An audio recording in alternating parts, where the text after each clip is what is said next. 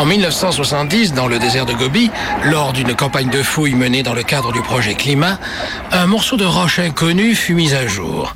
Son aspect très particulier ayant attiré l'attention des scientifiques, il fut soumis à des examens de laboratoire qui révélèrent qu'à l'intérieur de ce bloc se trouvait une sorte de capsule renfermant une bande magnétique. Des analyses poussées démontrèrent que ce bloc n'était pas d'origine terrestre et surtout que la capsule n'avait pu être fabriquée par l'homme. D'où pouvait donc provenir cette étrange découverte? Cette question conduisit les chercheurs à la rapprocher d'un événement déjà ancien. En effet, en 1908, une gigantesque explosion de l'ampleur de celle d'une bombe atomique avait pu être observée de plusieurs endroits de Sibérie, éloignés les uns des autres d'une distance pouvant atteindre 600 km. On avait supposé à l'époque que cette explosion était consécutive à la chute d'une énorme météorite. Des années plus tard, le gouvernement soviétique avait même financé des expéditions chargées de découvrir le lieu de l'impact du météore de la Tangusta, mais en vain. Then put your little hand in mine. There ain't no hill or mountain we can't climb. Babe, I got you, babe. I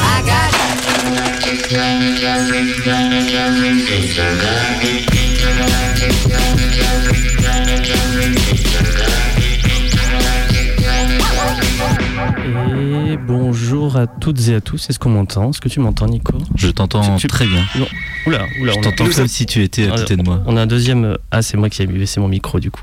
J'aime bien toujours. T'as vu derrière nous ce qu'on a, Nico?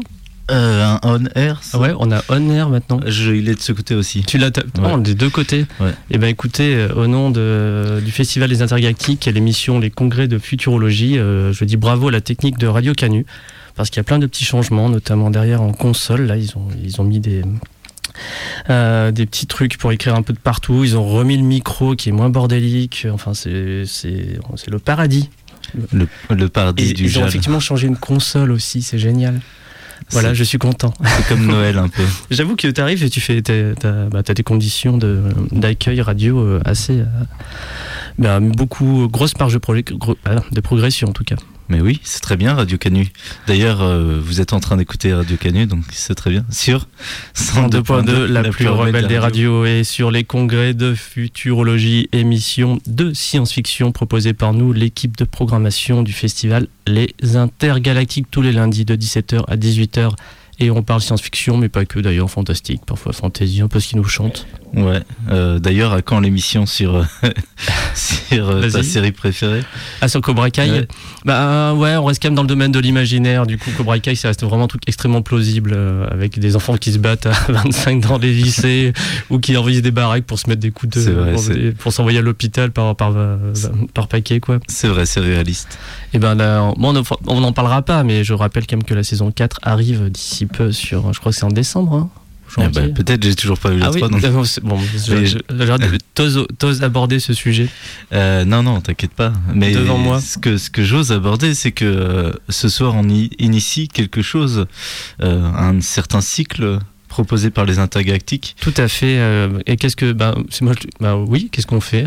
C'est euh, un cycle Soviet SF. Je sais pas si tu l'appelles cycle. Non, c'est le Soviet SF Festival. Ah. Même si c'est 5 euh, journées de diffusion sur Twitch, on appelle ça un festival. On n'a pas peur des mots avec le festival. De le vrai festival, les intergalactiques. Donc ça commence euh, là maintenant? Bah maintenant, là, bah, pendant qu'on parle. Et tu proposes quoi d'autre? Eh ben écoute, euh, j'ouvre ma page parce que forcément je fais la programme. Alors c'est bien un truc, c'est que si, si c'est pas devant mes yeux, j'oublie. Mais en gros, c'est une semaine de diffusion hein, autour de la science-fiction soviétique, hein, donc euh, assez peu diffusée en France. Il y en a, il y a des trucs bien sûr. Tout, tout le monde connaît Tarkovsky, des choses comme ça. On va faire un, plutôt un focus sur l'auteur polonais, d'ailleurs qui va nous concerner aujourd'hui, Stanislas Lem. Et ce soir, même s'il y a que. Non, ce soir, il n'y aura pas trop de Stanislas Lem. Ce soir, à 21h, sur la chaîne Twitch du festival, vous aurez une rétrospective de courts-métrages d'animation soviétique. C'est bien cool. D'accord. J'aime bien, j'aime bien cette petite programmation. Et puis, ça, franchement, c'est vraiment cool à regarder. Il y a plein, plein de découvertes visuelles à faire, etc. Ça va de 1924 à les années, fin des années 80, généralement.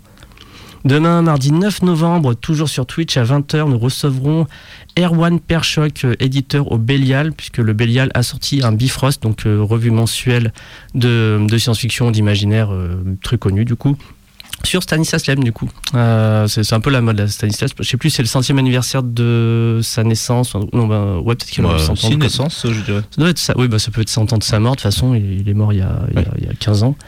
Euh, donc une discussion autour de l'auteur, tout simplement, pour parler de lui, de découvrir son petit heure. Et on, ça sera suivi d'une séance de court métrage de science-fiction toujours, mais des films adaptés de l'auteur et venus de Pologne. Donc pareil. Belle Belle, c'est là que j'en suis très très contente. Ça rend très bien et franchement, c'était des films, même s'ils datent des années 70-80, ça dure 20-30 minutes. Ça fait un peu comme les. Euh, les quatrième dimensions, mm. les anthologies comme ça, un peu courtes, ben, ou peut-être Black Mirror, première, première époque, on va dire où on avait vraiment ces épisodes courts qui racontaient un peu une histoire comme ça, qui est censé faire un peu peur, ou au-delà du réel, enfin mm. ces trucs-là, mais en plus court. Jeudi, alors mercredi on fait rien, jeudi 11 novembre, Nuit à Elita. Donc Elita, c'est un bouquin écrit par Alexei euh, euh, Tolstoy. Alexei Tolstoy, euh, Tolstoy, mais donc pas celui qui a écrit Guerre et paix, hein, c'est un autre euh, qui a écrit donc ce bouquin Elita. C'est un bouquin qui, a, qui a été extrêmement repris par les soviétiques euh, parce qu'il date de 1923 le bouquin à l'époque pour euh, ben, tout parce qu'il euh, ils promulguaient l'idéologie communiste selon eux. Et ils ont fait une, première adaptation un an plus tard, même Aelita, premier film muet, etc. Très très bien. Là-dessus, j'ai aussi diffusé la version, hongroise de, c'est ça, j'ai oublié l'année, mais je ça, ça vite vu. On a une euh, version hongroise qui date de euh, hop là, c'est pas celle-là, de 1980, euh, et qui est complètement kitscho, quoi. Donc ils ont fait leur Alita, mais genre c'est des types sur fond vert avec, euh, avec des hmm. costumes d'aluminium, et puis ils filment des araignées, puis ils se foutent en fond, enfin en fond vert, etc. Ils font ah, etc. Avec une musique un peu what the fuck, c'est assez cool. Et Invasion Révolution interplanétaire, qui est le premier film court d'animation connu soviétique, et puis même de Russie en général. Euh, non, peut-être pas de Russie, peut-être une grosse connerie. Euh, et qui donc raconte ça et qui parodie euh, tout à fait le film tout en euh, décrivant les bourgeois capitalistes d'Amérique comme de gros, de qui s'empiffrent sur le dos des, euh, des travailleurs, bien entendu. Et on va sauter deux jours parce que vendredi, euh, vendredi, samedi sur Twitch, ça sert un peu rien de faire des trucs. Ai-je appris d'expérience Donc voilà, on peut passer son week-end à aller faire ce qu'on veut, sauf ça. Et dimanche, on est à 18h45 au cinéma Le Zola pour passer la planète des tempêtes de Pavel Klouchantsev un des grands initiateurs des effets spéciaux, on va même pas dire soviétiques, mais mondiaux, puisque Lucas et Kubrick euh, sont, sont allés le rencontrer en fait, euh, quand ils sont passés en Russie un moment dans leur vie pour le rencontrer parce que c'est un type qui a développé énormément de, choses autour des effets spéciaux pendant les années 50 qui a complètement euh, influencé notamment ben, 2001, l'Odyssée de l'espace. Mhm. Et le soir, on finit tranquillou avec une diffusion Cinébis sur Twitch de retour et que son nom était Robert. Euh, tout, je crois que c'est vrai, il est polonais, non, il est russe ce film-là. Euh, voilà, c'est une farce comico-rigolote autour des robots, etc. Donc c'est Robert le robot qui vit des aventures un peu chez les bourgeois. Donc euh, du coup, euh, encore plein de films SF, plein, euh, SF. Mhm. à rappeler que tu organisais ces deux, trois dernières années des, diffusions à l'Aquarium Ciné Café de, de, films soviétiques SF. Moi, j'ai dû faire deux saisons, je pense, de, de courts métrages, de films un peu comme ça que j'avais envie de diffuser et qui sont, qui sont toujours bien cool et qui ont toujours bien plu d'ailleurs. C'est un, un, vrai plaisir de programmer ça. Là, j'ai un peu moins le temps par rapport à mai où j'ai fait une énorme édition. Il y avait des interviews tous les soirs. Enfin, mais ça, je m'étais usé. Hein. J'étais vraiment naze en sortant de ce truc. Des diffusions, enfin, ça avait duré 7 jours. C'était sans fin, mais c'était cool. Hein. Là, j'ai dit, ok, on fait une petite édition, on va diffuser des trucs de quali, euh, simple, on va pas trop monopoliser Twitch, parce que c'est quand même assez engageant point de vue temps, et voilà. Mm. Et je suis content. Ça te, sinon, Enfin, tu vas quand même passer pas mal de temps sur ton ordinateur euh, cette semaine. Bah ouais, en soirée, effectivement, là, il, faut, il faut programmer tout ça, il faut passer derrière la webcam et il faut dire des bêtises.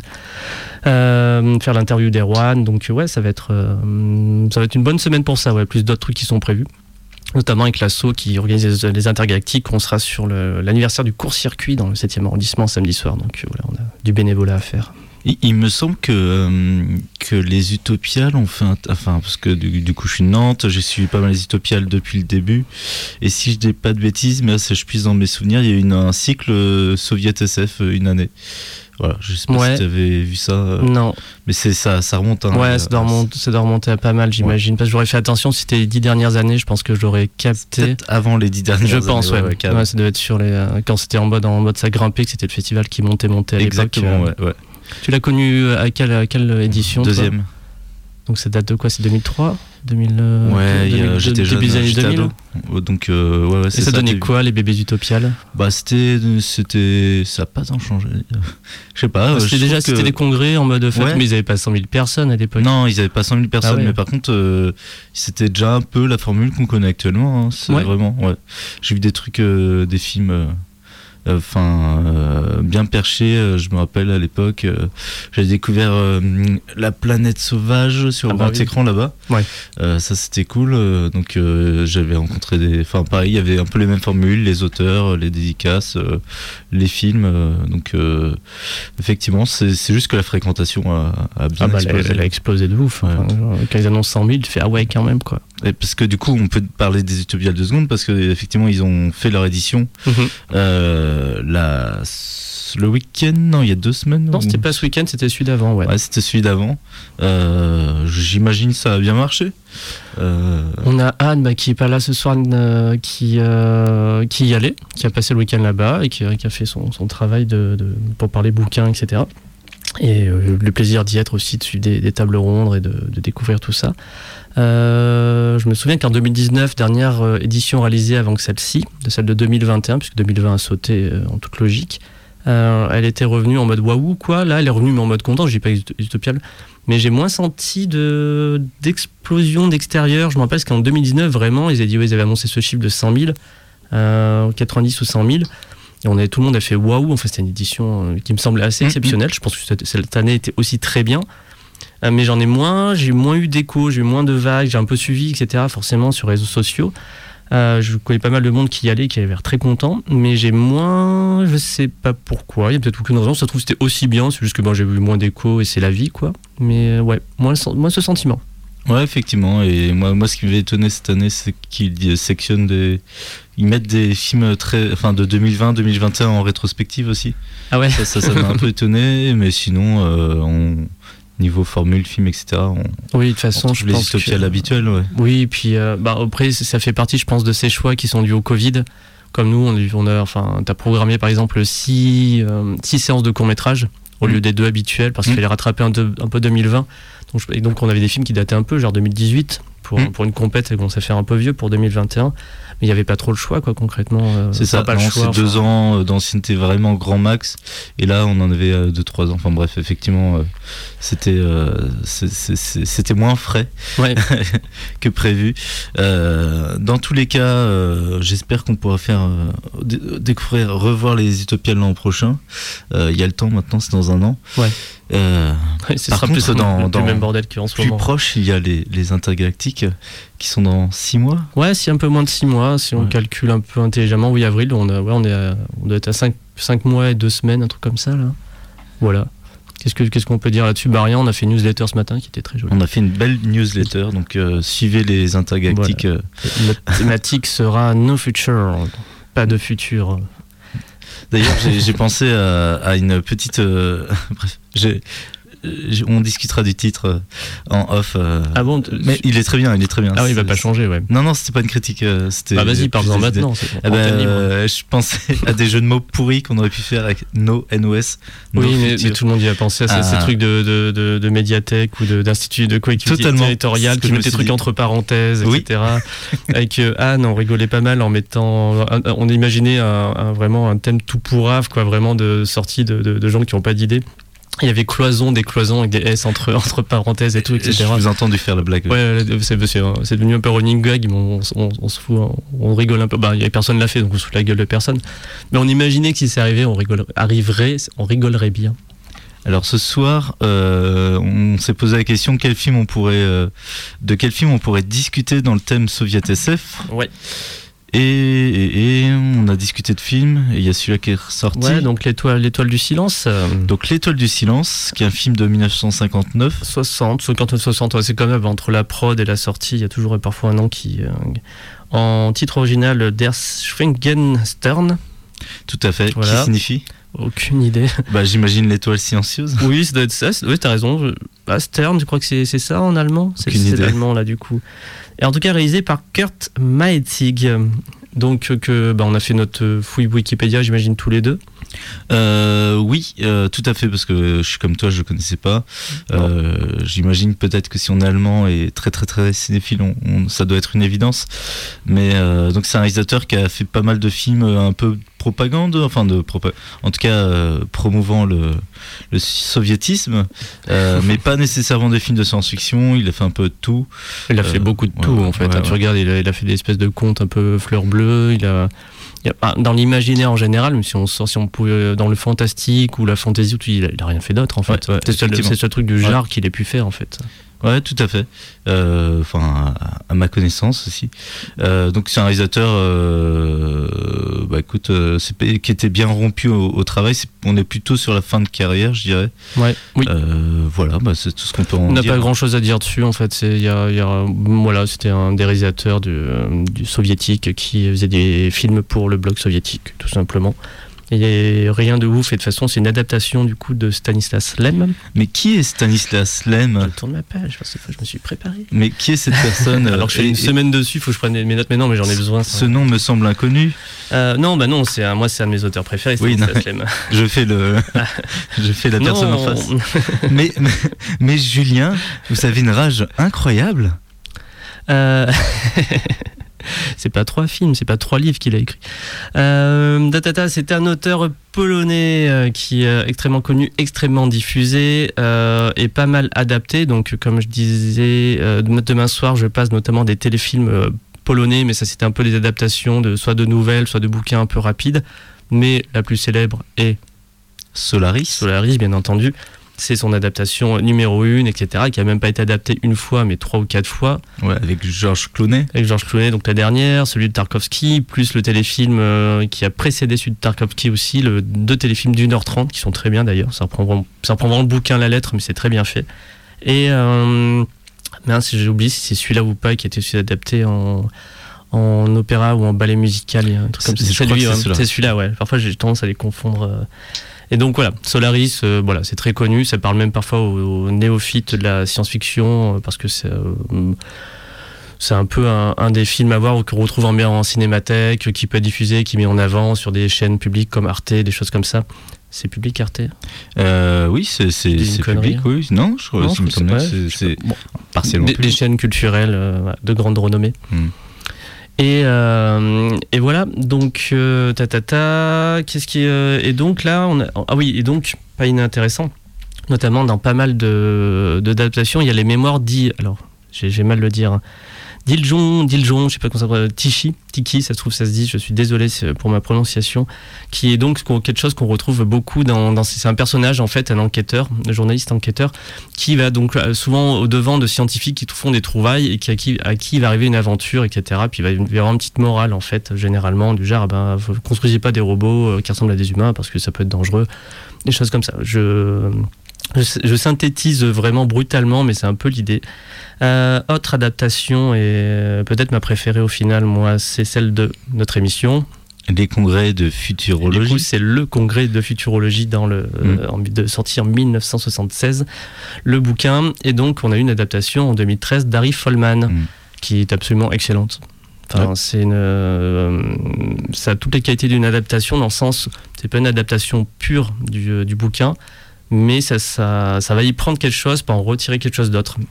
Et, ça, et en plus, dans le livre d'Harry Follman, il y a encore plus de thématiques qui sont abordées, la vieillesse, euh, bah, la question de, des acteurs, des comédiens, euh, et, et j'en oublie, plus ben, le contrôle de masse, etc., qui, euh, qui, est très très fort. Et je dirais même aujourd'hui les réseaux sociaux qui sont vraiment, puisque tous ces avatars animés, etc., les gens qui se cachent derrière ça, mon téléphone. Et, et donc voilà, c'est très très bien fait. À voir le congrès, on l'avait diffusé en 2018 ouais. sur la thématique les femmes dans la science-fiction. On avait fait une très belle salle et, moi je l'avais re-revu, pourtant je crois que je l'avais vu un mois avant pour le remater. Et j'étais resté, j'ai dit, ouais, je resterai pas en salle. Et puis je suis resté, puis je suis assis, puis je l'ai rematé. C'était génial, quoi. Voilà. Et donc Stanislas Lem, voilà, cet auteur, euh, et c'est vraiment un de ceux qui ont été extrêmement diffusés de par le monde, qui a été publié, traduit un, peu de partout.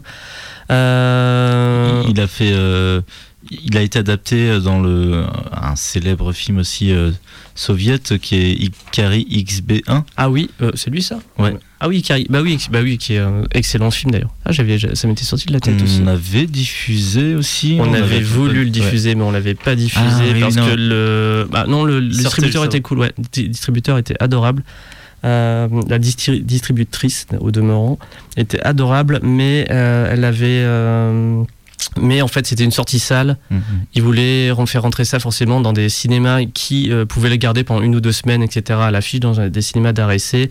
Et nous, le deal qu'on avait avec le cinéma, c'était que bah, ils voulaient bien le passer un soir, puis point barre, et du coup, ça rentrait pas dans ces cases. Et euh, voilà. Donc ça, ça aurait pu, mais malheureusement, ça n'a pas, ça a pas coïncidé. Les joies de la programmation, n'est-ce pas? Tout à fait. T'en connais un rayon. Empli hein. de, d'embûches. C'est ça. Euh, donc euh, c'est quand même pas rien. Euh, c'est pas, pas pas trois- trois films. c'est pas trois films. Euh, et moi, j'ai jamais lu. Est-ce qu'il y a un style particulier? Enfin, qu'est-ce qu'est-ce qui fait que cet auteur est, est un auteur euh, euh, à part entière, j'ai envie de dire, euh, dans, dans son œuvre C'est globale? c'est moins dans son écriture, à part ben du coup les, le congrès de futurologie qui, est- il faut bien, pff, je sais pas, 50 pages pour entrer dedans, tu captes rien au début. C'est complètement absurde. Il, il te sort des trucs, et les gens font des machins, ils rentrent dans, enfin c'est, c'est vraiment c'est surréaliste en fait, mais c'est logique au final. Et, euh, et donc, tu as du mal à rentrer dedans. Enfin, moi, j'ai eu du mal. Il m'a fallu deux fois pour me dire. Et maintenant, c'est un des bouquins de science-fiction préférés. Puis après, tu as un peu la révélation, et euh, notamment qui, qui t'explique, entre guillemets, à peu près tout. Et puis, c'est un peu de. Bah, qu'il y a gentil shit, genre. Je sais plus comment on dit, mais. Euh, et ça, j'ai oublié. Et c'est très, très bien fait. Mais tu lis Solaris, franchement, c'est un bouquin de SF qui pourrait. Pas très différent, je pense, de l'écriture d'un Heinlein, de, ou des choses comme ça, d'un Robert Heinlein hein, qui a écrit notamment euh, Starship Trooper, puis plein d'autres trucs. Euh, donc c'est pas c'est pas dans son style qu'on va qu'on va vraiment être foufou, mais c'est plutôt dans les termes qu'il aborde et vraiment chaque fois des idées de science-fiction très basiques. Et si ça c'est comme le film qu'on va discuter là juste après. Euh, D'ailleurs qu'on peut en profiter pour présenter. C'est pas c'est pas c'est pas pas une mauvaise idée. On doit entendre mes pages. Euh, mais donc euh, l'histoire de les, on, du coup on peut se rapprocher de l'étoile du silence qui est une adaptation de son livre Les astronautes. Et donc, c'est en gros dans le désert de Gobi. Il y a des. Ou à moins que tu veux le raconter Euh, Non, non, vas-y, euh, euh, tu as l'air bien parti. Ah euh, vrai, Moi, je- moi, je vais te le vulgariser. Hein. C'est, des mecs qui trouvent un, un cristal magnétique, qui se disent. euh. C'est un cristal magnétique, tu peux dire un message ou, enfin, ou une boîte. oui, mais j'allais le dire, qui est en fait un message qui est euh, qui t'envoyait. Voilà, ça va être les, la Et là, ils vont dans l'espace et. Bon, bah, il y a oh, des là, mecs qui bah, trouvent un, un cristal. Là, en fait, c'est magnétique. euh, Puis ils le font tourner, puis ils essayent de, de lire le message, et puis ils, ils comprennent qu'en fait ça vient de Vénus, euh, et que, et que c'est un message qui serait potentiellement à l'intention des êtres humains euh, par les Vénusiens, comme ils les appellent. Oui, c'est ça. Euh, et donc euh, ils décident euh, ni une ni deux. Ils se disent euh, les gars, euh, on n'a pas trop fini de le déchiffrer, mais, mais ça veut on dire va aller les voir. Ouais, on va aller les voir, on va passer prendre l'apéro. Donc, euh, bah, ils vont, ils vont prendre l'apéro. Et donc, euh, ils sont une petite équipe euh, internationale euh, avec euh, un Chinois, une Japonaise, un Américain, un Russe, un Allemand, Un Africain. et un, un Africain du pays qui est l'Afrique. Oui, bah, Ça, ça oui, non, m'a fait- mais, euh, mais non, mais c'est. on est en 59. on est en 59, effectivement. Et ça t'a pas rappelé un truc, toi, un peu immédiatement? Est-ce que ça m'a, ça m'a rappelé Armageddon? Non, euh, en vrai, euh, non, pas spécialement. Star Trek? Ah, Star Trek Oui. Bah ouais. ou- Bah, un vaisseau composé de, de gens de, Oui, c'est vrai, qui, euh, qui croient en la une espèce Mm. d'utopie euh, d'utopie euh, future où les, euh, les êtres humains en fait eh ben, il n'y a plus de guerre ils sont maintenant tout, tout le monde est ensemble même soviétique américain plus personne se tire la bourre et en fait ils, bah, ils construisent des vaisseaux pour aider- enfin ils ont de la technologie Mm-hmm. pour améliorer le bien-être euh, de l'humain et notamment les vaisseaux spatiaux et ils envoient une équipe composée de tout un tas de gens de pays ou euh, de pays différents tout simplement et euh, d'idéologies différentes aussi. Et ils vont euh, pour aller explorer ça et Bien faire ça de manière. euh, en gros, ils envoient des scientifiques dans l'espace qui sont là pour régler ensemble les problèmes et, euh, et voilà. C'est vrai, c'est un film Star Trek un peu. Ah mais c'est Star. Moi j'ai lu c'est Star Trek avant, Est-ce que, l'heure. hein. est-ce que ouais, est-ce que c'est une influence euh, révélée ou pas du tout connue? Non, du coup non, j'ai trouvé ça nulle part. Je me suis posé la question, mais j'ai. euh, alors je ne mettrai pas ma main à couper. J'ai pas cherché pendant, pendant trois plombes et euh, voilà, j'ai appelé personne. Mais euh, non, je pensais que ça aurait été dit si Star Trek, et, si le film euh, avait influencé Star Trek, ça serait, il y aurait une ligne partout de genre le film qui a influencé Star Trek, c'est ça, c'est parfait pour vendre des trucs un peu plus de DVD, de, de Blu-ray, tu vois. Ça aurait été écrit en gros, quoi.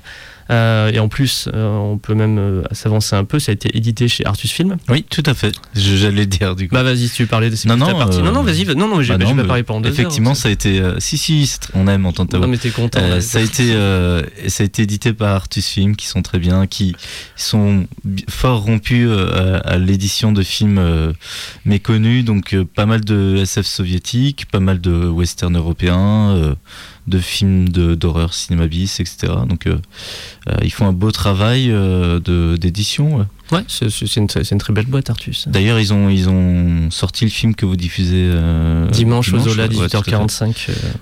donc, ils font un beau travail pour rendre des films un peu vraiment méconnus accessibles en France, comme d'autres éditeurs évidemment. Et d'ailleurs, dedans, du coup, moi je l'ai pas, donc je l'ai, l'ai pas encore vu, mais j'ai envie de le voir. Euh, dans, en bonus, il y a une présentation du film par Christian Lucas de 12 minutes qui revient de façon assez synthétique et passionnante apparemment sur la, jeune, sur la genèse du film et l'histoire de la DEFA. D'accord. Qu'est-ce que la DEFA est-ce que tu le sais toi? Euh, Bah c'est la, enfin c'est l'union. Euh, non non, bah en fait je vais dire de la merde donc. Euh, c'est la Dutch Film AG. Ah, c'est une société de production cinématographique de l'ex-RDA donc Allemagne de l'Est qui a donc officié entre 1946 et, 1992. Donc oui effectivement quand le bloc soviétique s'est arrêté ils ont arrêté. Et donc, pour la petite info, elle aurait produit environ 700 longs métrages, 750 films d'animation et plus de 2000 documentaires et courts métrages. D'accord. Tout ça à la gloire de forcément du, euh, du, du, bloc soviétique. Eh ben, du coup, ce qui est effectivement euh, plaisant dans un film, euh, un film bolchevique, c'est que ça n'a pas les mêmes idéologies, ça transmet pas les mêmes idées qu'un film à l'américaine. Et ah. je pense que c'est un des trucs les plus un peu plaisants, déroutants quand on regarde euh, ce genre de production bah, Ce film, de toute façon, il est en pleine guerre froide, hmm. déjà. Donc forcément, euh, ben, ça fait partie de ces films qui disent, euh, qui souhaitent une utopie pacifiste plutôt dans l'angle, s'il vous plaît, soviétique. On va plutôt faire de notre côté, mais euh, carrément, ça, ça va plutôt dire, ah bah nous, regardez les soviets, on est cool. D'ailleurs, au moment, il y a un dialogue entre deux personnages, et il y en a un, je sais plus ce qui sort par rapport au bloc soviétique, il fait, ouais, mais nous, regarde, on vous a filé ça pour que vous puissiez, puissiez partir dans l'espace. Il y a une, petite. Euh, juste pour dire, bah non, regardez, on, est, on est tous dans l'entraide maintenant, il n'y a, a, plus de soucis. Euh, j'ai un peu oublié euh, vraiment sur, ce quoi, sur euh, ce quoi se dit. C'est les soviétiques qui ont construit une base lunaire et ils la mettent à disposition des, scientifiques de tous les pays. Voilà, donc voilà, en gros, c'est un peu les soviétiques ont fait un peu le premier pas vers la décongélation de la guerre et on fait en sorte d'être, de, voilà, que tout se passe bien et de pas, voilà, et d'être dans la générosité qui les caractérise. Parce qu'il n'y a pas d'année donnée de, des événements de ce film. Euh, mais on voit que c'est dans un futur quand même euh, que il euh, y a un mec qui a vécu un peu enfin ouais c'est je dirais bien 20 ans plus tard, à peu près, dans la période où l'on tournait. Je... crois que dans le bouquin, c'est 2003, un truc comme ça. Ah, 2003 Ouais, je crois que c'est 2003 dans le bouquin, ouais. les mecs qui disent qu'ils ont bossé sur l'arme nucléaire, oui, ça tient, ça tient pas trop la. Ouais, peut-être que j'ai une connerie. que j'ai une connerie. Mais non, non, mais en tout cas, euh, effectivement, donc c'est un futur assez proche, on va dire, euh, euh, de du monde, tel qu'il était en 1960. Où les hommes sont bien coiffés. Où les hommes sont bien coiffés. Ils sont tous très bien coiffés. Toujours très très très peu de femmes mises en avant. Bah, on peut en parler un petit peu d'ailleurs, la, partie femme, parce que bah, c'est, ça fait partie de ces volontés progressistes qui se prennent un peu les pieds dans le tapis. C'est-à-dire que c'est, il veut bien faire, quoi, mais à merde, pas tant que ça, quoi. Bah, en fait, euh, donc ils mettent, euh, ils ont le courage de mettre euh, dans dans cette équipe d'hommes une femme scientifique. Bon, en fait, c'est pour qu'elle remplace son mari mort. C'est ça. Bon, et, moi, il y avait une phrase que j'ai relevée qui était particulièrement. ah oui il, sort à, la femme. Vous, vous êtes fait pour porter la vie. et justement, et, d'ailleurs, bah, justement, si on parle de la place de la femme là-dedans, Le problème, c'est que ben, elle a été irradiée à cause d'Hiroshima dans, dans sa jeunesse. Du coup, elle Mhm. ne peut pas porter la vie. Oui. Et du coup, est-ce que la question, est-ce qu'elle peut passer scientifique et peut être à côté des hommes parce qu'elle a perdu cette capacité Oui, ça c'est vraiment ça. Et de un. Et de deux, eh ben, quel est le personnage qui va pleurer à des moments dans, dans ce parcours spatial? Ah bah, C'est elle, c'est elle. Je sais pas a un moment chouinage, c'est c'est elle qui va Oui, être. puis- Elle, c'est elle est forte, mais elle est. Ouais, elle a- oui, et puis elle, elle a le côté l'infirmière aussi. Voilà, c'est le docteur Euh, Bobo. c'est- ça, c'est Docteur Bobo. Donc en fait, tu vois, dans la volonté de dire ah, mais il y a des moments, les hommes lui disent ah, vous êtes aussi forte que nous, vous les femmes quand même, etc. Deux trois fois comme ça, histoire d'être un peu sympa. Mais sinon, à côté de ça, les, tout ce qui est démontré, tout ce qui est réalisé et, et, euh, et diffusé, c'est juste bah, c'est la, c'est la femme qui pleure un peu dans l'espace et qui effectivement va faire docteur euh, docteur pansement à des moments. Et Elle oblige les hommes à manger leur repas. Elle, c'est ça, elle est là à veiller à ce que les, euh, à ce que tout le monde mange bien son repas, etc. Mhm. Enfin, on, on la voit juste pas passer aspirateur un moment. qu'on- J'allais faire la blague, je dis, on la voit pas faire la vaisselle, mais on en est pas loin, quoi. Mais, enfin, le- c'est pas un vrai mais, euh, c'est pas, c'est juste le film évidemment. euh, pour lui, il se dit ah, bah, à ce moment-là qu'il est absolument genre euh, ré- enfin, révolutionne la place de la femme dans l'imagerie, de- dans l'histoire de la science-fiction, quoi. Ouais, je pense qu'ils ils ont dû se dire ça. ils ont dû se dire ça, putain les gars, on va quand même un peu loin là. Mais non, mais même les femmes peuvent venir avec nous euh, faire la vaisselle, quoi. Ouais, c'est- c'est carrément ça. Non, mais justement, Non, mais c'est ça, c'est il fallait ça. bien qu'il y ait quelqu'un pour faire la vaisselle, tu vois, ça fait, ça fait un peu ça aussi. Oui, c'est ça, c'est c'est pas, c'est pas le Mm. commandant que ça, ça, ça coupe de ouf ou, ou le vieux qui, qui craint et qui est pas content là. Ouais, donc euh, on peut serrer les dents à des moments sur certains. Oui, bah ouais, sur forcément. certains côté vieillot. Euh, cependant, euh, il y a deux trucs que j'ai relevés en le revoyant parce que c'était plus très frais euh, dans ma mémoire, euh, voire quasi pas. Euh, alors, premier, il y a ce côté donc communiste et euh, et qui est assez rafraîchissant dans son côté. En fait, euh, c'est vrai que les films américains, il y a toujours quand même un peu le côté chacun pour sa gueule, etc. Euh, et là, il y a un truc un peu, euh, un peu bienveillant de, enfin, entre les peuples, de, bah, ils vont, ils vont placer des mots comme nous ne croyons en l'internationalisme, voilà, ces choses-là. Mais en vrai, c'est vrai que ce côté utopie, etc., est plutôt plaisant. Il n'est pas cynique non plus. Euh, et on en parlait euh, dans, dans une des dernières émissions. euh, ça se fait plus du tout l'utopie. Enfin voilà, le, Oui. le futur c'est forcément nul. Et là, on a, euh, même si c'est d'un point de vue euh, soviétique, mais quand même c'est un, un monde où il n'y a plus de guerre, euh, où les pays collaborent. euh, et c'est Et dès qu'il y a un problème, on Ouais. appelle les scientifiques. Enfin, il y, y a ça, il y a la place du scientifique dedans et prédimo- prédominante et gé- généralement, généralement, c'est pas pour tout, mais les utopies qui, qui sont des vraies utopies euh, mettent le scientifique euh, face dès qu'il y a un problème. On dit bon, scientifiquement, on va régler ça, etc. On va Mhm. mettre à la fois des chercheurs, des intellectuels, euh, peut-être de sciences, euh, de sciences humaines, comme on va chercher aussi des un des premiers personnages qui, ne, qui nous est présenté est linguiste, par exemple. Linguiste et biologiste, Ouais, Bon, est ça, cool. fait, ça fait un peu la grande, le grand écart. Pas un très grand écart, mais quand même. Enfin, il faut faire de grosses études, quoi. Mais euh, on dit ça, tu vois, bon, c'est pas non plus premier contact, mais euh, Mm. on, était, on, j'ai trouvé ça cool. Je fais, ah ok, en fait, on va être vraiment sur une utopie euh, scientifique, Mm. spatiale et, euh, et mondiale, quoi. et mondial euh, avec c'est vrai qu'il y a un peu le côté les Américains qui sont en mode ah mais pourquoi vous y allez pourquoi vous allez là-bas avec eux les Américains se prennent des petits pics mais au final ça prend moins de gros sabots sur les Américains que que je, je pense d'autres films soviétiques. Comme, ben, comme les. euh, Je, coupe mon téléphone. Euh, c'est comme. Ben, écoute, qu'est-ce que faisaient les Américains pendant ce temps-là pour décrire les communistes? Bah ils faisaient pas des trucs foufou quand même en face justement C'est un peu, c'était un peu l'extraterrestre qui arrivait de, Ouais. sur la planète pour anéantir un peu toute vie et assimiler l'humanité, quoi.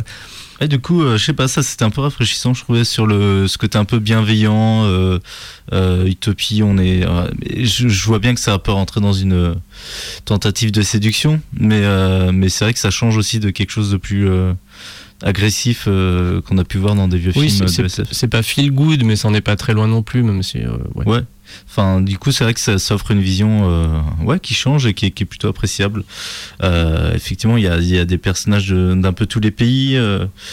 Euh, et, euh, et je me demandais d'ailleurs, il est, moi je l'ai vu en allemand, titré français. Ouais. Donc là, il y a une VF a priori. Ouais, Euh, mais il je est passé sur Arte Ouais. en fait aussi. je vois mal être juste allemand. Je pense que c'est le genre de film qui a été euh, doublé tout en allemand, tout en français. Ouais, il était en tout cas la, la double production, il est Allemagne de l'Est et Pologne.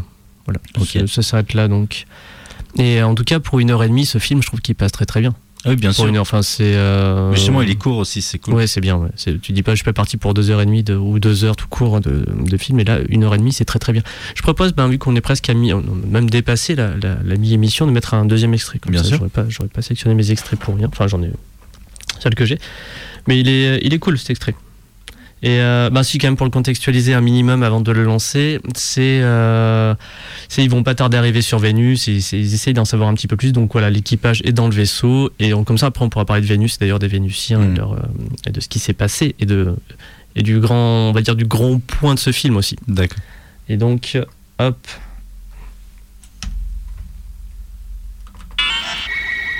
Nous avons décrypté ce qui jusqu'ici restait un mystère. Nous allons vous le faire écouter, je traduirai après.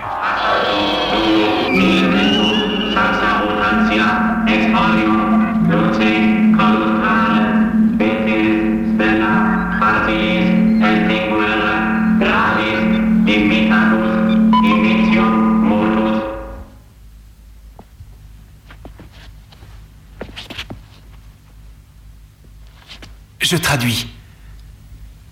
À la suite de la deuxième révolution, l'irradiation se fera sur la planète. L'espèce dominante sera aisément éliminée. Quand l'intensité de l'ionisation aura baissé de moitié, le grand flux sera engagé. Cela ne peut signifier qu'une invasion de notre planète. Une invasion de la Terre par les Vénusiens. Il ne s'agit pas d'un message destiné à l'humanité. Il s'agit d'une procédure d'agression. Nous devons avertir la Terre immédiatement. Je vais tenter d'établir une liaison. Laissez-le faire. Pouvez-vous me dire ce que cela va nous apporter? La Terre est en danger, nous devons la prévenir. Non. Le monde est en danger depuis que cette fameuse bande est sur Terre, et pourtant rien n'est survenu. Oui, mais nous ne savons pas quelle est leur échelle temporelle et combien de temps ils restent en vie. Écoutez, je crois que prévenir la Terre ne peut que provoquer la panique. Une peur que rien n'arrêtera et qui conduira la Terre à sa perte. Car c'est d'un pôle à l'autre que la terreur se propagera. Non, Howling. Les humains, vous les connaissez mal. Durant de nombreuses années, la mort atomique a menacé l'humanité. Et qu'a-t-elle fait l'humanité? Elle n'ignorait rien de ce qu'elle risquait. Et elle n'a pas paniqué pour autant. Oui ou non? Rien à craindre. Je crois en l'humanité. J'aimerais connaître votre opinion. Je crois que nous devons tenter d'entrer en contact avec les Vénusiens. Et s'ils préparent la guerre, les convaincre de choisir la paix. Taloua, essayez de joindre la Terre. Et voilà, donc, oui, c'est bon. Et voilà un, un bon exemple de, bah voilà, de, de scènes assez intéressantes. Oui, bah, c'est l'inverse de ce que ferait un film américain du coup. Oui, exactement. c'est genre, c'est oh, ils veulent nous attaquer. Bon, on va leur péter la gueule. Est-ce qu'on doit prévenir le- les gens sur Terre? Ah bah non, ils sont trop cons. du coup là, c'est c'est un peu euh, dans le sens inverse. Et c'est ça qui est un peu déroutant et marrant aussi dans ce genre de film. Bah, ce qui est cool aussi, c'est que certes, on peut avoir un capitaine du vaisseau, etc. euh, mais ils vont, euh, ils vont discuter ensemble. Ouais. Il, par exemple, quelqu'un il a pas parlé, là il fait ben et toi quelle, quelle est ton opinion là-dessus? Et ben mon opinion et etc. Et en fait ça, ça peut je pense rappeler notamment se rapprocher de Star Trek euh, Next Generation que je n'ai pas tant vu mais que où vraiment on a des on a une équi- un équipage qui va discuter de, de plans à avoir de, de plein et ils vont avoir plein de gens différents pour en discuter et prendre une décision commune en fait c'est pas euh, je pense qu'en Amérique à l'époque sur donné le capitaine aurait fait oui ben on fait pas ça et on va on va là-bas voir ce qui se passe ou l'inverse on sait Mm. pas quoi et il y aurait ça aurait été plus sur, sur une espèce de, de commandement euh, très vertical Vertical, ouais, j'allais dire. Effectivement. Donc tu veux dire que Star Trek c'est communiste, c'est ça que tu veux dire? Bah, hum, que, je question. Je suis pas spécialiste de Star Trek, je ne répondrai pas à cette question. Mais tu sais quoi, je vais faire une émission sur Twitch pour en parler. Très bien. Parce que je vais lancer, mon- je pense que j'ai trouvé moi, ce que j'allais faire chaque semaine, euh, c'est prendre des objets de pop culture, demander s'ils sont de droite ou pas. Ah d'accord. Donc prochaine émission, c'est X-Files, aux frontières du réel, est-il de droite? Non, je Ah non, c'est- non, je vais, je vais Non, recevoir non, des gens qui vont répondre, j'en sais rien. Évidemment que si c'était si simple, euh, ça serait. Non, quand. C'était quand même le complotisme à son, son apogée. Enfin, c'est maintenant le, son apogée, mais à l'époque c'était pas mal. Ouais, c'était pas mal aussi. Euh, du coup, euh, cet extrait, ouais, effectivement, il montre pas mal de choses intéressantes et notamment la, le- la voix un peu pacifiste qu'ils prennent, euh, qui, est, qui est un peu dans la lignée de tout le film. Mhm. Et surtout le grand angle grand, qui revient mais 50 fois dans le film, le péril atomique, enfin le post-péril atomique. Et euh, on va spoiler le film, hein, je pense que c'est pas très, très grave. C'est même pas grave du tout parce que même si tu le sais, euh, tu- tu- tu- ça te Ouais. gâche pas le, le plaisir. Mais en gros, donc l'humanité va mieux, elle est contente. Euh, certes, il y a eu Hiroshima, etc. Ça, ça a calmé tout le monde, la guerre froide est terminée, l'humanité euh, se tient le main dans la main en mode eh ben, tout va bien. Et- Elle a appris de ses leçons après ça. Hiroshima. C'est connu que c'est exactement ce qui s'est passé. Voilà. Mais ils vont foi dans l'humanité, comme le dit le personnage. Tandis que les Vénusiens, ils ont fait quoi eux? Ah bah, eux, ils, étaient tout rouges colère euh, que- et, et ils se sont auto-détruits finalement. C'est ça, à cause des robots et, euh, Et et de- des radiations. Et voilà, à force de faire des essais, à vouloir détruire des trucs, et ben, ils, se sont, ils ont tout, tout simplement disparu. Voilà, donc euh, c'est un message du genre euh, la haine ne peut et la destruction ne peut entraîner que sa propre perte et que le surtout que le nucléaire c'est caca. C'est ça, puis à la fin, il y a même un petit discours hein, du genre euh, Ouais. l'humanité, etc. Je l'ai un peu oublié, mais il y a, il y a- il y a un petit mot final du héros qui, qui, fait, euh, qui parle encore de l'humanité. euh, Enfin, c'est peut-être un message qui disait attention, la Terre est précieuse, il faut pas se taper dessus, et puis euh, l'arme atomique c'est dangereux, faut pas le faire, etc. Bon, ça n'a pas trop été écouté. Enfin, même si euh, Mm. il il aurait arrivé derrière, mais bon, la prolifération des armes atomiques ne- n'a certes pas cessé, encore moins à cette époque. Mais ça faisait partie de ces films qu'on peut retrouver d'une autre manière, enfin, cette, euh, au début des années 80, avec la- les productions américaines, qui- la peur du nucléaire absolu, guerre froide, enfin vraiment toute grosse tension. euh, et à ce moment-là, on avait des films comme Le Testament, Mm. euh, qu'est-ce qu'on avait déjà On en a tellement regardé à une époque.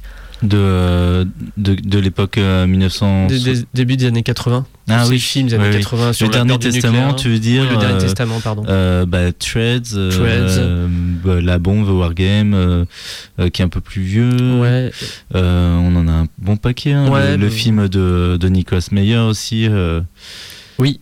Euh, pff, qui, est sur le poste nucléaire, etc. ouais. Et à ce moment-là, la, production, la production américaine était vraiment à fond sur la peur du nucléaire. Enfin, c'était ça, ça, ça n'arrêtait jamais quoi. Enfin, il y avait plein d'autres trucs, mais c'était euh, puis Pac-Man Max aussi un peu. Mhm.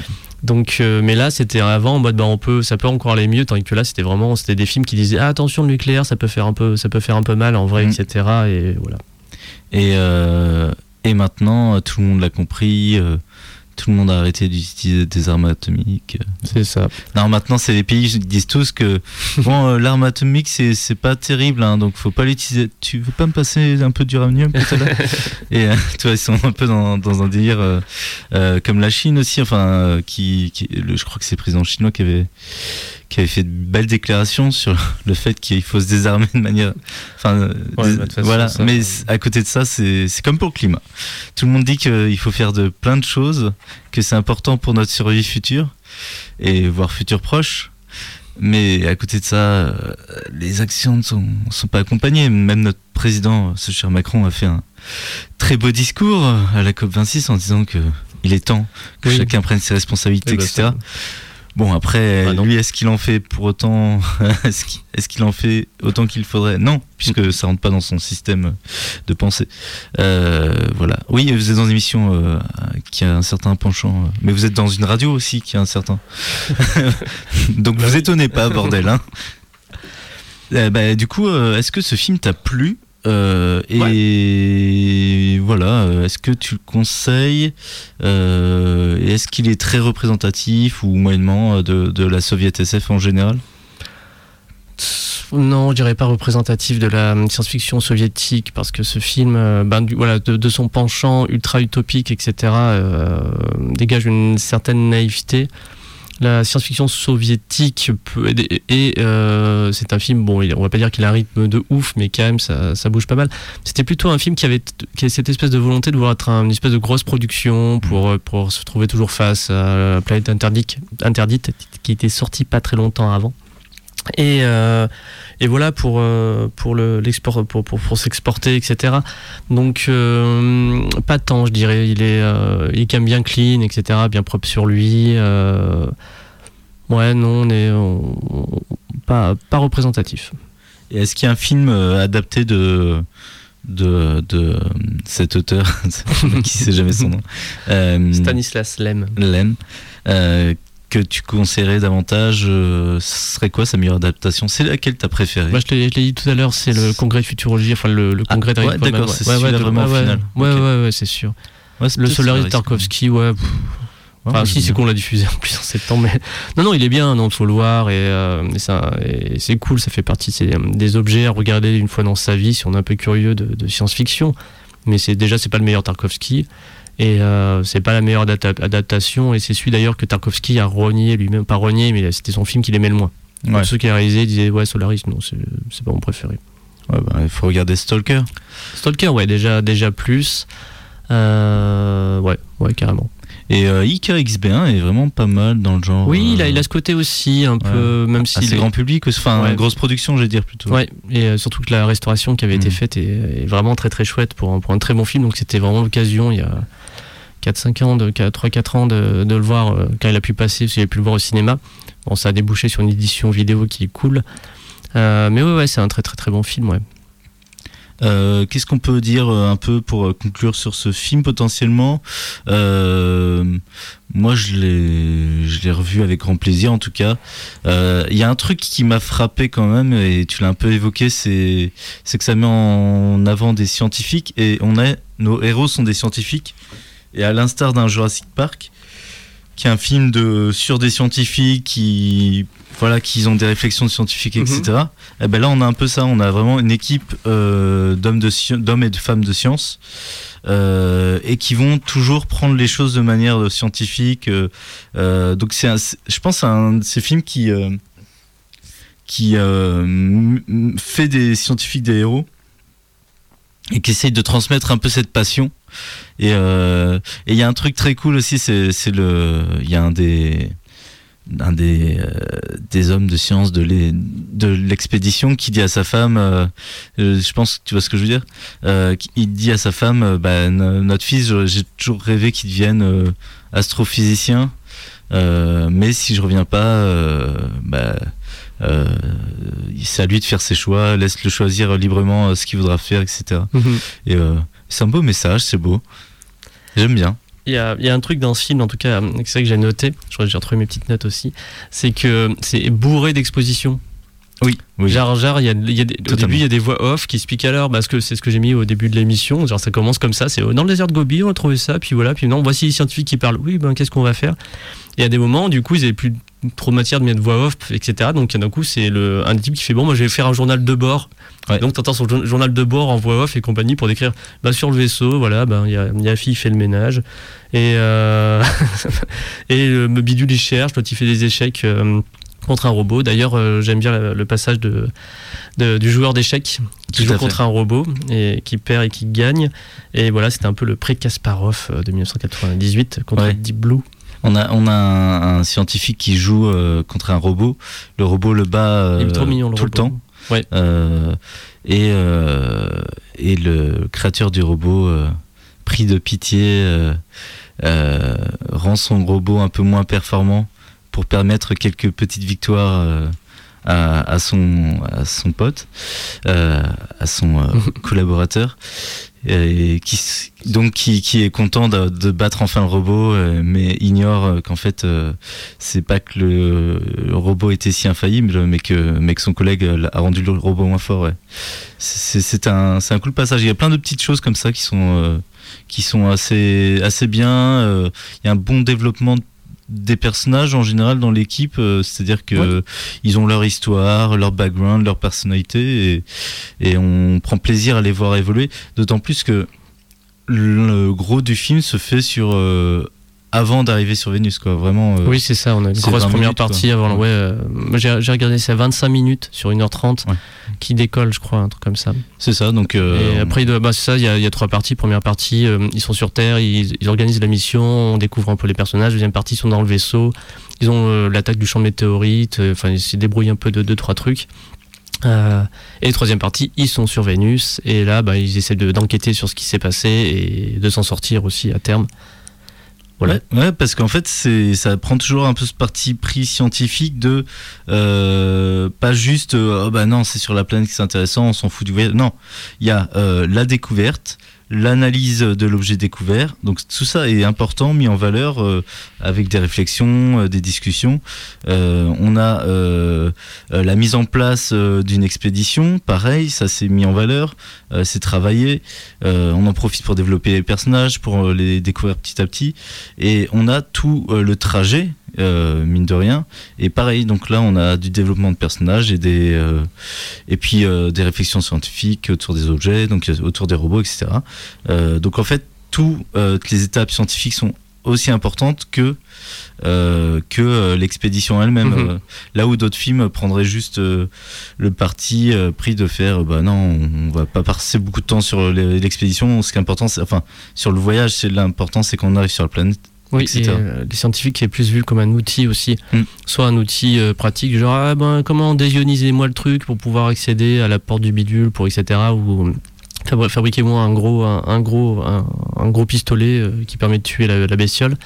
Ou sinon, c'est ah il fait chier scientifique à toujours nous rappeler que attention avec ça, faut pas faire ça. Enfin tu vois, c'est souvent il peut être caricaturé, tandis que généralement quand un film, une œuvre prend les scientifiques, bon après les scientifiques sont pas sont pas tous des saints, bien Mhm. entendu, euh, mais euh, tu vois un- un- des scientifiques qui ont une rigueur scientifique et des- des- une logique scientifique par rapport à des faits, et ben généralement c'est plutôt encourageant sur euh, sur ce que ça essaie de promouvoir comme comme pensée. On voit bien ce qui s'est passé avec le Covid, etc. De toute façon, tout, tout le côté anti-scientifique euh, qui, qui s'en est pris plein la gueule. Après, euh, voilà, c'est les politiques qui, euh, qui ont pas mal merdé. Les scientifiques, ont, je pense, ont fait le mieux qu'ils pouvaient. Après, j'ai pas défendu tout le monde. Et puis, on en voit bien aussi les. euh, on a eu quelques gros connards au milieu de tout ça. Non, non, mais je, je, je te trouve très dur avec le docteur Raoult. On a eu des- Euh, on- mais c'est, ça, c'est des. voilà, je vais retenir mes mots quand même. on est peut-être sur une antenne libre. On va. Voilà. On va Mais, pas. Tu veux pas euh, t'attirer des gens à dos, j'ai l'impression. Ah non, ça je m'en fous euh, qui viennent me parler. Mais euh, je, enfin, je, je répondrai pas, j'ai autre chose à foutre. Mais euh, non, non, non, non, c'est juste, euh, ouais, enfin, mais c'est juste que les gens considèrent ça. Mais pourquoi? Parce que Raoult, eh ben tiens, mine de rien. Parlons de la figure scientifique, mais c'est un, bon exemple. Euh, il fait quoi Déjà, tu, regardes sa tête avec sa. Enfin, tu sais, il se la joue un peu le rebelle. Enfin, limite, euh, s'il avait pu se mettre une veste de cuir pour, pour officier, il l'aurait- fait. Du suis une espèce de gros rebelle et qui va aller contre les autres scientifiques en disant qu'ils disent de la merde, comme le premier complotiste venu, etc. Donc, mais, mais de manière mais, mais, mais ridicule. Et, euh, et vraiment jouer ce, voilà, un- une figure du scientifique en soi va justement être, comme on a vu l'extrait qu'on a écouté, va plutôt être dans la discussion. Et même Mmh, si on peut être pas, d'accord, si Raoult aurait été, bah, je suis pas d'accord, mon hydro machin fonctionne pas, bon, bah, on fait des essais. Il aurait dit, bah ouais, ok, faisons les essais, on va faire les, effets- les essais tous ensemble, on va avoir des scientifiques, des protocoles, etc. Et on va vérifier tous ensemble. Là, juste en bah non, mais ça marche mon truc, etc. Et je vais vous tirer de la thune, je sais plus combien ça coûtait, sa merde. Après, j'ai eu arnaqué des gens, mais de ouf. Euh, voilà. Il n'y avait aucune rigueur, justement, ce que je disais, une vraie rigueur scientifique face à des faits ou face à une question euh, posée. Et euh, on c'était juste, une- c'était juste une figure ben, du, du rebelle, euh, du bah ouais, anti-establishment, ce qui, ce qui veut absolument rien dire dans le milieu scientifique. C'était voilà, c'est un égo trip autocentré Ouais, euh, ça- c'est- ça- qui ça- du coup fait, fait fi de. Je veux dire, à quel moment tu peux croire un gars qui disait en février 2020 euh, Covid, fin, fin de partie, quoi. je veux dire, à partir de là, et qu'il jamais dit je- je- il dit, je- ah merde, j'avais un peu dit de la merde, jamais il, il se remet en question, bah, ouais, désolé, j'ai plané sur ce coup-là, ah putain, ouais, effectivement, comme ceux qui disaient, il y aura pas de deuxième vague, il fait, ouais, bah, non, mais ferme ta gueule. Mais il y a eu un vrai, une vraie attente du public de, de remise en question de politique ou scientifique. Oui, c'est ça. Euh, je veux dire public et qu'on n'a jamais eu, mais euh, j'ai l'impression qu'il y a beaucoup de gens qui ont eu cette attente que certaines politiques disent Ok, là on s'est trompé Oui. et on l'aurait compris. Oui. Euh, mais c'est bref, c'est une discussion que j'ai souvent entendue, ça, que un besoin de de- de d'entendre ceux qui nous dirigent, scientifiques, etc., qui nous disent ben ok, on s'est trompé, euh, Ouais. mais voilà, on va essayer d'améliorer ça, etc. Euh, en tout cas, euh, ces, ces figures scientifiques dans ce film-là sont effectivement assez saines de ce point de vue-là. Euh, vraiment, c'est quand je dis tout ça, après, euh, bon, euh, c'est sans prendre en, enfin, c'est en sans considération de, du point de vue politique euh, du film, etc. Euh, on sait aussi que c'est un, un peu un outil de propagande euh, communiste, Mm. euh, même si moi j'ai personnellement absolument rien contre les communistes, au contraire. Mais euh, en tout cas, c'est en dehors de ça, c'est vrai que s'il y avait des choses plutôt intéressantes et comme j'ai déjà dit. euh, pas déroutante, mais inhabituelle euh, dans des films. Donc ça fait toujours assez plaisir de voir un- une façon de penser différente euh, ouais, dans un film. Bah, pour faire un, un pont entre euh, Raoult et, euh, et euh, le scientifique et la science-fiction en général, bah, le film Contamination fait du super boulot de ce point de vue-là. Ah oui, oui, Voilà, oui, qui est un, film qui va expliquer ben, très froidement, du coup c'est froid, hein, il n'y a, pas beaucoup, enfin il y a de l'émotion, mais elle est, voilà quoi. C'est un film très, très clinique. C'est pas le meilleur mot que j'aurais pu trouver, mais bon, ça, bon, bref. Et, euh, et, euh, donc voilà, on a, on est, on est figure scientifique qui se retrouve face à une, bah, du coup, à une pandémie. Il fait bah voilà, Un inconnu. etc. Donc euh, à la fois gérer le, le stress for- naturel et tout à fait légitime du public. Et euh, mais savoir comment on doit faire pour, pour euh, réussir à prendre ça un peu factuellement et se battre pour, et ben ouais, c'est euh, bah ça tient ça tient la route quoi. Ouais, ouais, il était pas mal foutu. C'est avec Matt Damon, si je dis pas de bêtises, hein, Euh, qui joue un des pa- un, un parent. Euh, Il y, a, il y a quelques figures un peu euh, d'acteurs connus dedans, mais ils sont très dilués.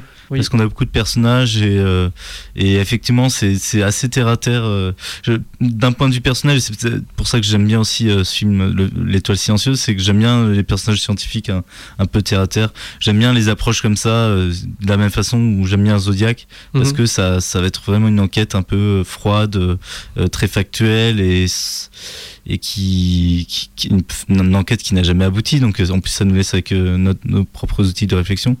Euh, donc j'aime bien ce genre d'approche et effectivement c'est toujours rafraîchissant. Ouais, j'ai sur le bout des lèvres un autre exemple de film un peu plus récent qui est pas trop mal. On peut peut-être Premier Contact, c'est il, ouais, il- il traite euh, de très belle manière la, la figure du scientifique, beaucoup d'émotions aussi qui sont derrière, mais ça, ça tient. Mais c'est pas mon meilleur exemple que je, qui me viendra en tête.